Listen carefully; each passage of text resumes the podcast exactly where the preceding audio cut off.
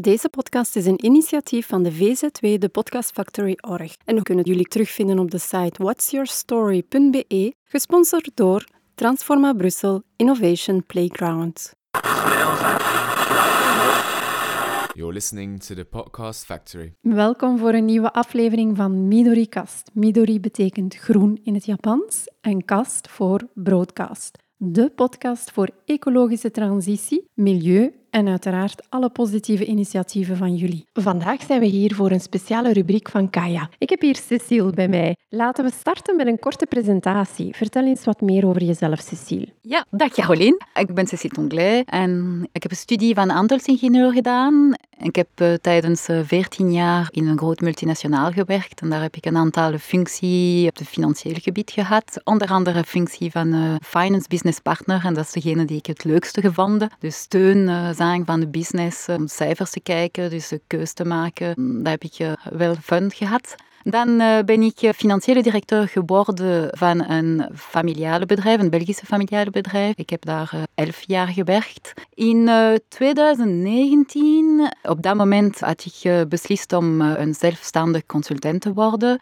En op hetzelfde moment, ik heb het eerste contact gehad met CC2 Ecopreneur Belgium. En ik heb daar met hen ontdekt een nieuw model, een andere model, een alternatief model van beheer van het bedrijf, waarin het respect van die planetaire grenzen en van de mensen, dus van die, van die sociale impacten, als belangrijk impact had in het beheer dan de rentabiliteiten van de business. En dan heb ik plots, dat was een antwoord aan een probleem, aan iets, een conflict van waarden die ik gehad tot daar in mijn carrière. En ook iets die gebracht aan zin, een zinloos soms gevoel. En dat die model was echt iets uh, dat ik vond heel leuk. Dus ik heb uh, veel gelezen dan op dat moment. Ik heb mezelf opgelegd om in staat te zijn om als consultant om bedrijf te begeleiden in hun transitie naar een ander model. Ik ben ook naast dat, ik ben bestuurder bij Kaya, dus nu die Ecopreneur Belgium, waarover ik sprak, is Kaya geworden, na de fusie. En ik, uh, daarnaast ben ik ook bestuurder in een coöperatief, coöperatief Energieris, coöperatieve noodschap, die uh, funds, uh,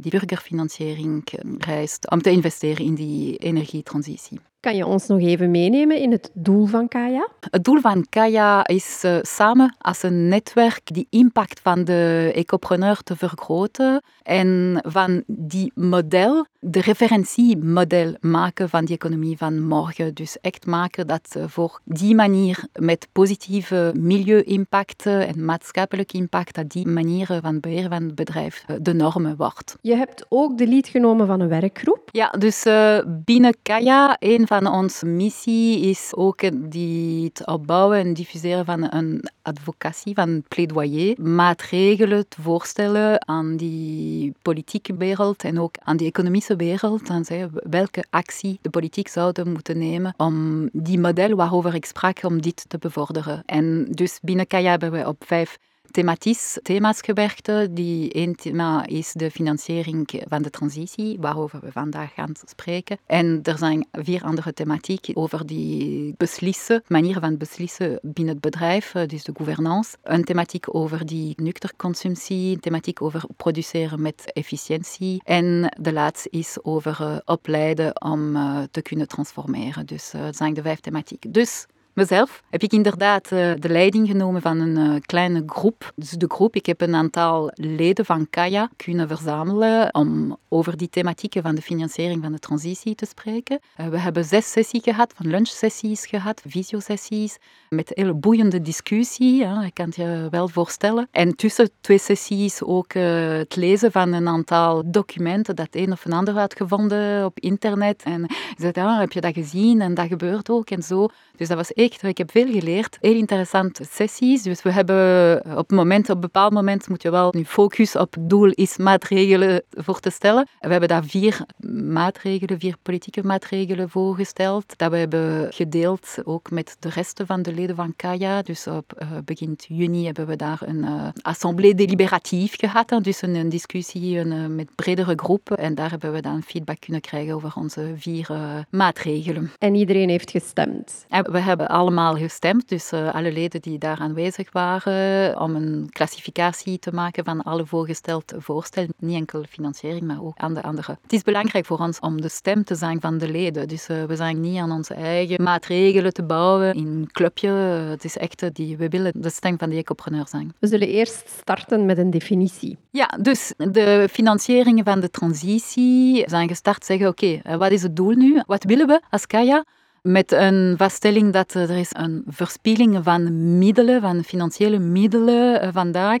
En terwijl de huidige toestand in verband met die klimaatverandering wel dringende maatregelen zou eisen. Dus waarom is dat zo? En dan hebben we ons doelstelling of de problematiek uh, zo opgesteld, een beetje aan de Rob Hopkins manier. Ik was op dat moment aan het lezen van de What If boek van Rob Hopkins, dus ik heb ja, zo kunnen we doen. En dus we hebben gezegd, laat ons voorstellen, als alle financiële middelen, of bijna alle financiële middelen, zouden kunnen bestemd worden aan het steunen van creatie, van de ontwikkeling van economische activiteit, met die planetaire grenzen en die sociale vloeren compatibel zijn. En dus antwoorden aan de essentiële behoeften van de mensen en die hun welzijn garanderen. Dat zou ons droom zijn.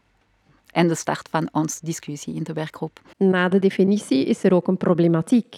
Dus als we spreken over financiering van de transitie, komt zeker een eerste nadenking. Die is, uh, ja, die, ik geloof persoonlijk dat die investering in de transitie niet altijd onmiddellijk rendabel zijn. Hè? Dus, en zeker niet op korte termijn. Dus voor sommige mensen het zal niet de keuze zijn om daarin te investeren. Als ze kijken liever naar die korte termijn rendabiliteit, en dan is niet altijd dit die als eerst komt, hè, de beste optie. Dat is één. Dat is iets dat zou kunnen verbeterd worden door inderdaad deze mensen of in het algemeen het publiek beter informeren over die ecologische transitie, over wat gebeurt vandaag, wat klimaatverandering en alle andere problemen dat we hebben met ons planeet.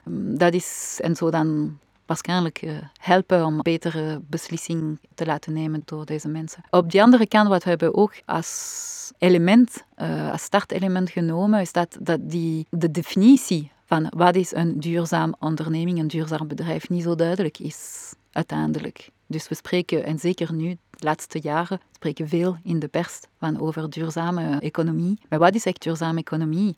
Er is geen uh, officiële definitie daarvan. En dus iedereen kan daarin inzetten wat hij denkt, wat hij ziet als mogelijk maar er zijn mensen die, klein, die denken dat maken al, uh, misschien al maken van kleine inspanningen, kleine dingen. En de rest zullen we later zien. En ze realiseren niet echt van die, hoe de toestand dringend is en hoe die ambitie hoger moet zijn. Dus, voilà. dus dat is eerst, uh, misschien moeten we dat beter definiëren en meer concreet definiëren van wat is een duurzame economie. We horen ook vaak dat we al één planeet en half hebben opgebruikt, maar dat komt precies niet echt binnen bij de mensen. Nee, en dat is iets, heeft iets negatiefs in feite. Zegt, oké, we zijn slecht, maar wat moeten we doen? Uh, zegt niet wat we moeten doen en zegt niet waar naartoe we gaan. Uh, wat is de visie op lange termijn? Dus geeft enkel de indruk dat, uh, ja, dat lukt ons niet en voilà, we weten niet wat te doen. Dus, en dat is precies ons startpunt van ons werk met de groep dat startpunt zeggen, misschien moeten we eerst de visie geven om alle bedrijven te aligneren, alle bedrijven de niveau van ambitie te geven en dat, dat de meeste ondernemers begrijpen wel over wat we spreken. Dan moeten we dat iets meer concreet zeggen. En dat is uh, precies het begint, de eerste voorstel dat we hebben uh, gevormd in onze groep uh, daarover. Persoonlijk vind ik dat ook de kracht van Kaya. Jullie zoeken oplossingen dus eigenlijk is het een bericht vol hoop. Ik weet niet tot hoever we hoop geven, maar zeker we proberen dan een richting te tonen. Dat is wel zeker. Kunnen we dan nu spreken over concrete acties? Dus eh, concreet inderdaad, dus zoals gezegd, denken we dat niet genoeg visie is van wat is op termijn een duurzame economie. En strategie. En strategie om dat te bereiken. Dus wat we stellen voor, dus als prerequisite, als voorwaarde voor elke politieke acties, lijkt het ons dringend noodzakelijk om een, referentiekader te definiëren. Bij voorkeur nationaal, als je weet, we zijn in een land met eh, drie gewesten. En met een, uh, elke gewest die is verantwoordelijk voor steun van, aan de regionale economie. Maar dus een referentiekaart te definiëren om te meten in hoever een bedrijf concreet duurzaam is. En, en of heeft plannen om een bepaald niveau van milieu- en sociale prestatie te bereiken. Dus die niveau, die ambitie moeten we definiëren. Dus dat zou die politiek kunnen doen samen met de burgers, met, met die, economische acteurs bepalen. En dus definiëren dus daardoor welke bedrijf, welke activiteit is dan de moeite waard om te financieren. Die enige doel, doelstelling dat we kennen, waarover de politieke mensen spreken, is die uh, CO2-neutraliteit. Dat is iets, we weten al uh, jaren, dat uh, in 2050 neutraal zijn. Maar al oké, dat is het doel, traject om daar naartoe te gaan, om, dit te bereiken, is al niet duidelijk. Er zijn discussies, die zijn aan, aan het gaan voor het moment, al, al een paar jaren. En zelf al is niet gemakkelijk. Welke zijn de stappen om daar te bereiken? En daarmee spreken we nog niet over de andere aspecten van die planetaire grenzen, over die oceaan, over het gebrek aan water, over de vervuiling. Dus er zijn nog veel andere gebied waarin we ook ons moeten verbeteren. En daarover is er bijna niet gesproken. En het is dringend, ook al zijn er ministers die zeggen dat we een pauze kunnen nemen. Dus uh, wij denken als Kaya dat zeker uh, geen pauze nodig is en dat we in tegendeel dat we sneller moeten gaan en daarvoor moeten we weten waar naartoe we willen gaan. En dat is wat ontbreekt voor het moment. Dat is ons die kader die voor het moment ontbreekt. En concreet? Dus meer concreet, die Europese Unie heeft de laatste jaren gewerkt op de Europese taxonomie. Hè? Dus het bepalen wat is duurzaam en niet duurzaam. En uh, in juli, dus echt recentelijk, in juli heeft het parlement het nieuwe reglement goedgekeurd. Reglement in verband met die extra financiële reporting. Reporting extra financier. Dus die indicator, die hebben niet te maken met de rentabiliteit, met de boekhouding, maar die hebben wel te maken met respect van die planetaire grenzen en ook een aantal aspecten van die sociale impact. Dus die reglement bepaalt en definieert een aantal indicatoren. Dus die indicator bestaan. En wat we stellen voor, is dat, dat die overheid die indicator neemt en in de lijst kiest van, uh, gaat kiezen van de meest pertinent, die de, de, indicator die de meest impact voor ons in België, de meest impact zullen hebben dan. En voor deze indicator, en dat is het groot verschil, dus die indicator, dat is een meting met wat we nodig hebben, is een doelstelling op deze indicator. Dus dat is voor elk indicator te bepalen, wat willen we bereiken op deze indicator in vijf jaar, binnen vijf jaar, binnen tien jaar en dan verder. En dat zal de traject zijn, een soort, ja, die ambitie dat alle bedrijven zo hebben om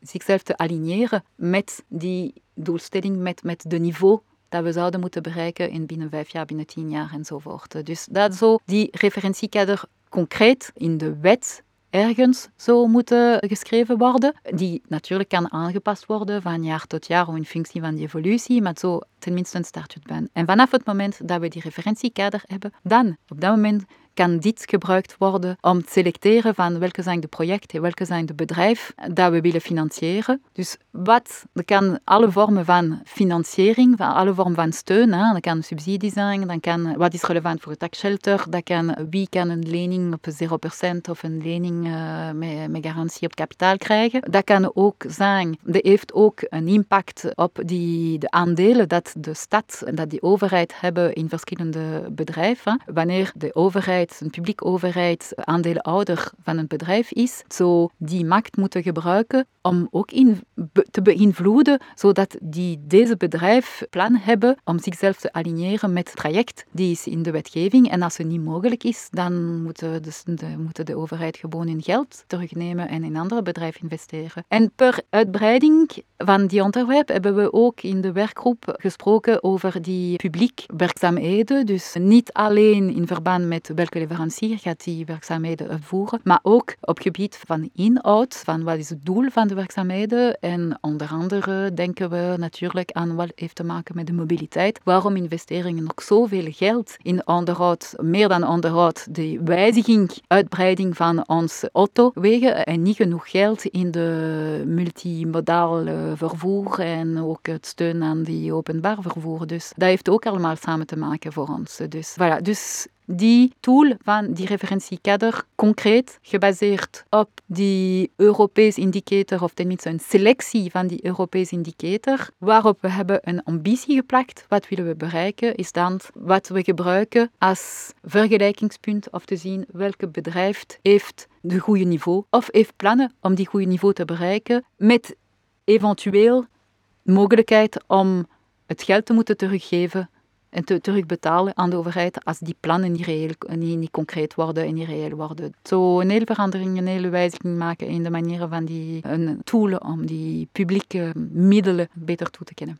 Heel positief in dit is dat bedrijven niet langer bepaalde verantwoordelijkheden kunnen doorgeven aan onderaannemers. Inderdaad, eh, om meer te zeggen over die reglementen. Eh, een rapportage die is door eh, in Europa, voor heel Europa beslist. En is al van toepassing voor veel bedrijven. Dus het, is, het niveau van maat van het bedrijf die zal aan die reglementen moeten opvolgen, is toch vrij laag. Dus het is toch een groot aantal bedrijven die die reporting toch zullen moeten doen. En dat is ook het voordeel wat we voorstellen. Die bedrijven zullen toch, de meeste bedrijven zullen het toch moeten doen. En voor de bedrijven die de reglementen niet zullen moeten opvolgen, omdat ze zijn te klein, het is zeker niet het doel dat ze geen toegang meer hebben naar de financiering. Dus in ons idee uh, is meer een opportuniteit om een gesimplifieerde set van indicators voor te stellen en zeggen, oké, de kleine bedrijven moeten ook meten, maar we helpen deze kleinere bedrijven helpen door een steun, een gratis steun aan hen te geven om die te, te meten, om systeem beschikbaar te maken. Het is veel wetenschappelijk referentieel van wat is om die impact te meten, uh, om dat beschikbaar te maken voor iedereen. En dat is een opportuniteit om ook aan kleinere organisaties de gelegenheid te geven om hun uh, prestaties, uh, die milieu- en sociale prestatie ook te meten. En ook dan aan hen die toegang geven aan die publieke fonds natuurlijk. En we hebben tot nu toe veel gesproken over de publiek middelen maar we hebben ook een andere voorstel die heeft te maken met meer de particuliere investeringen. En voor de particuliere investering, of die ook het geld, de middelen die al vandaag in die bedrijf is, ons voorstel is de uitkering van de dividend te beperken of te linken, te verbinden met precies die de milieu- en sociale prestatie van het bedrijf. Dus het bedrijf zou dan als prestatie moeten meten op een aantal selecties van indicators, niet te veel, een paar, om, om die target te geven. En als die, het bedrijf in het gemiddelde vereisniveau niet bereikt, dan zou de, de bedrijf zou dan die een deel van de winst moeten houden binnen het bedrijf in een reservefonds om precies die investering te financieren om in conformiteit te worden.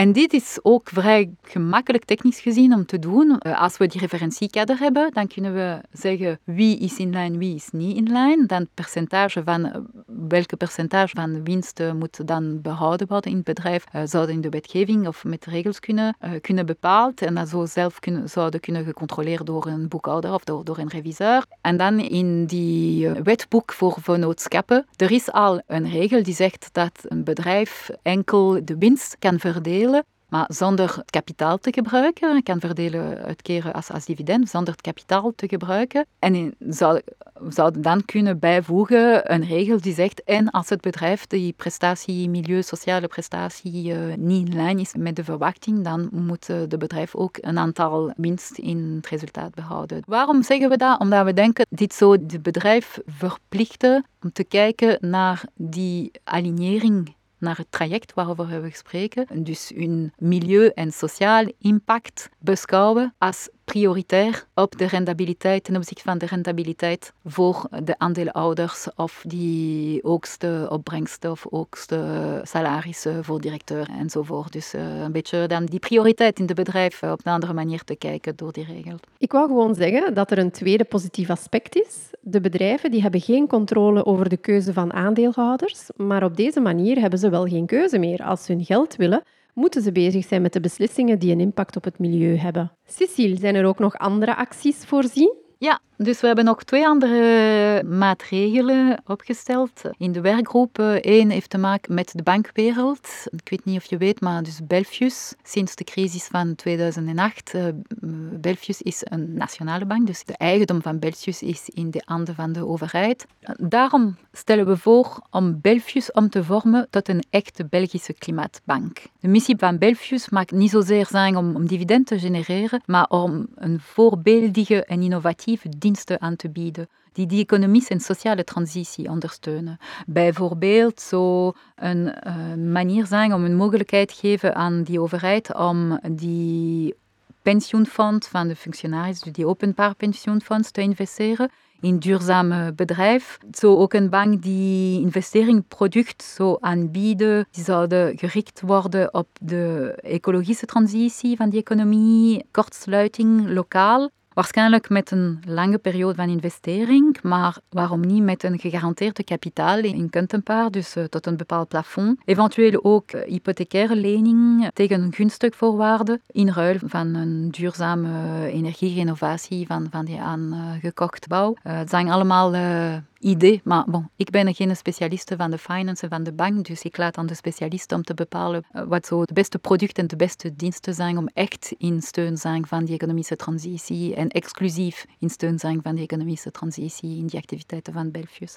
Dat is een van ons voorstellen. We hebben in de groep ook besproken over uh, hoe we experimenten met ondernemers kunnen ondersteunen. Steeds meer mensen, en vooral jongeren, voelen die aanzet om zich te wijden aan nieuwe activiteiten ten dienste van het algemene welzijn. Met een sterk impact, maar met een financiële rendement die, die soms onzeker en soms ver. Dus het is dus nodig om deze ondernemer de tijd en ook een minimum aan financiële zekerheid te kunnen geven om hun project levensvatbaar te maken. En dus bijvoorbeeld uh, door verlaging van de belastingen, sociale lasten voor de solo-ondernemer en degene die als doel hebben van salaris een soort van uh, werkloosniveau te hebben, dus niks, uh, niks incoherent, uh, maar dat dat tenminste kunnen halen. En zolang ze dat niet halen, zouden we geen taxen moeten betalen. Dat is één idee. Wanneer we hebben daarover gesproken in die assemblée van Kaya, zijn een aantal mensen hebben gezegd, ja, dat moet ook vermijden, en dat is waar, dan sommige jongeren hun project te lang, te lang houden, te lang leiden en niet realiseren dat ze nood, dat ze daarvan nood hun leven zullen kunnen winnen. Dus dat ze nood daarvan eh, geld zullen verdienen. En natuurlijk, ja, deze, de mensen, soms kunnen de mensen wel uh, voilà, soms gratis doen, maar het is niet altijd mogelijk. En dan soms activiteiten moeten toch wel gestopt worden, of het is niet een goed businessmodel, of uh, het is te vroeg, of uh, dan moeten ze aan iets anders denken. En dus ja, het zijn ook uh, leden, ondernemers zeggen, je moet ook niet uh, de hoop te lang onderhouden wanneer er geen hoop is van iets uh, rendabel te maken. Dus we gaan het daarover en welke goede maatregelen op dat gebied gaan we daarover nog spreken uh, met uh, leden van Kaya en met jonge ondernemers om beter te bepalen wat zo de, de, beste maatregelen zouden zijn. Misschien nog een laatste conclusie of actie die onze luisteraars kunnen doen? Als conclusie voor mijzelf ook denk ik als we een dergelijke traject bouwen en dat we over wat is duurzaam economie meer in detail concreet spreken, zullen we niet meer lang kunnen denken dat mogelijk is een constante groei van de bruto binnenlandse product behouden. Dat is niet compatibel voor mij, dus uh, we zullen wel op een bepaald moment naar meer nuchterheid gaan, nuchter consumptie. En dat is ook een boodschap naar degenen die naar uh, ons luisteren. Wanneer jullie consumeren als consument, kunnen jullie ook keus maken. Niet alleen keus in de kwantiteit, en van wat jullie kopen, is dat echt nodig of niet nodig, maar ook meer kijken, meer informatie zoeken over wie heeft dat geproduceerd, op welke manier is die product geproduceerd, om dan betere keus te maken. Dat is wat uh, iedereen, denk ik, uh, kan doen. En om terug te komen naar die groei, ik denk persoonlijk dat, zoals ik heb gezegd, dat niet mogelijk zal zijn om dat blijven, die uh, bruto binnenlands producten te blijven laten groeien. En geen enkele stad, voor zover ik weet, heeft tot nu toe gewerkt aan wat is het goede model van governance, van samenleving, wat is het goede model om te kunnen leven in een maatschappij met een minder grote economie of een andere economie en geen constante groei. En dat is een echte uitdaging. En dat is iets voor mij in alle wat ik lees en alle mijn persoonlijke gedachten, iets die ik wel, allee, die veel komt van hoe kunnen we doen. En dat is buiten de scope van Kaya, omdat Kaya kijkt naar steun naar economie. Maar dat is iets die we zullen wel op even naar de moment daarover moeten spreken, denk ik. Wat ook een goed idee is, is dat we als ouders onze kinderen leren om niet meer zoveel materiële zaken nodig te hebben ze bewust maken over low consumption. En dat is dus inderdaad die opleiding van de jongere generatie. Ik denk dat zijn al voor de meesten bewust. Maar bon, tussen wat ze denken en wat ze doen, er is dan nog een gap. Ja, dat is altijd moeilijk, hè? Voilà, het is moeilijk. Maar het is ook het punt van wanneer ik daarover begin met sommige, allez, mijn vrienden of zo, uh, met andere mensen begin te spreken. Het is ook zo moeilijk om zichzelf te kunnen voorstellen hoe een dergelijke maatschappij zo kunnen functioneren? Wat zijn belemmeringen, zijn dingen zegt ja, maar dan is er minder geld in de kassen van de stad, van de overheid, dus dan kunnen we minder diensten hebben en dan is, uh, je weet, een retour à la préhistoire. En dat is antwoorden aan al deze vragen die ik zo graag wil hebben. Basis is een dak boven ons hoofd hebben, eten en dan een goede gezondheid en dat moet voldoende zijn terug naar die essentiële behoeften, inderdaad. En uh, essentiële behoeften, niet enkel eten, huisvesting, maar ook die opleiding. Iedereen heeft recht op opleiding. De sociale rechtvaardigheid uh, die, enzovoort. Cecile, bedankt. De luisteraars kunnen een gesproken boodschap via de link onder de podcast uh, nalaten om dit initiatief te steunen. Tot binnenkort. You're listening to the Podcast Factory. Deze podcast is een initiatief van de VZW, de Podcast Factory Org. En we kunnen jullie terugvinden op de site whatsyourstory.be, gesponsord door Transforma Brussel Innovation Playground.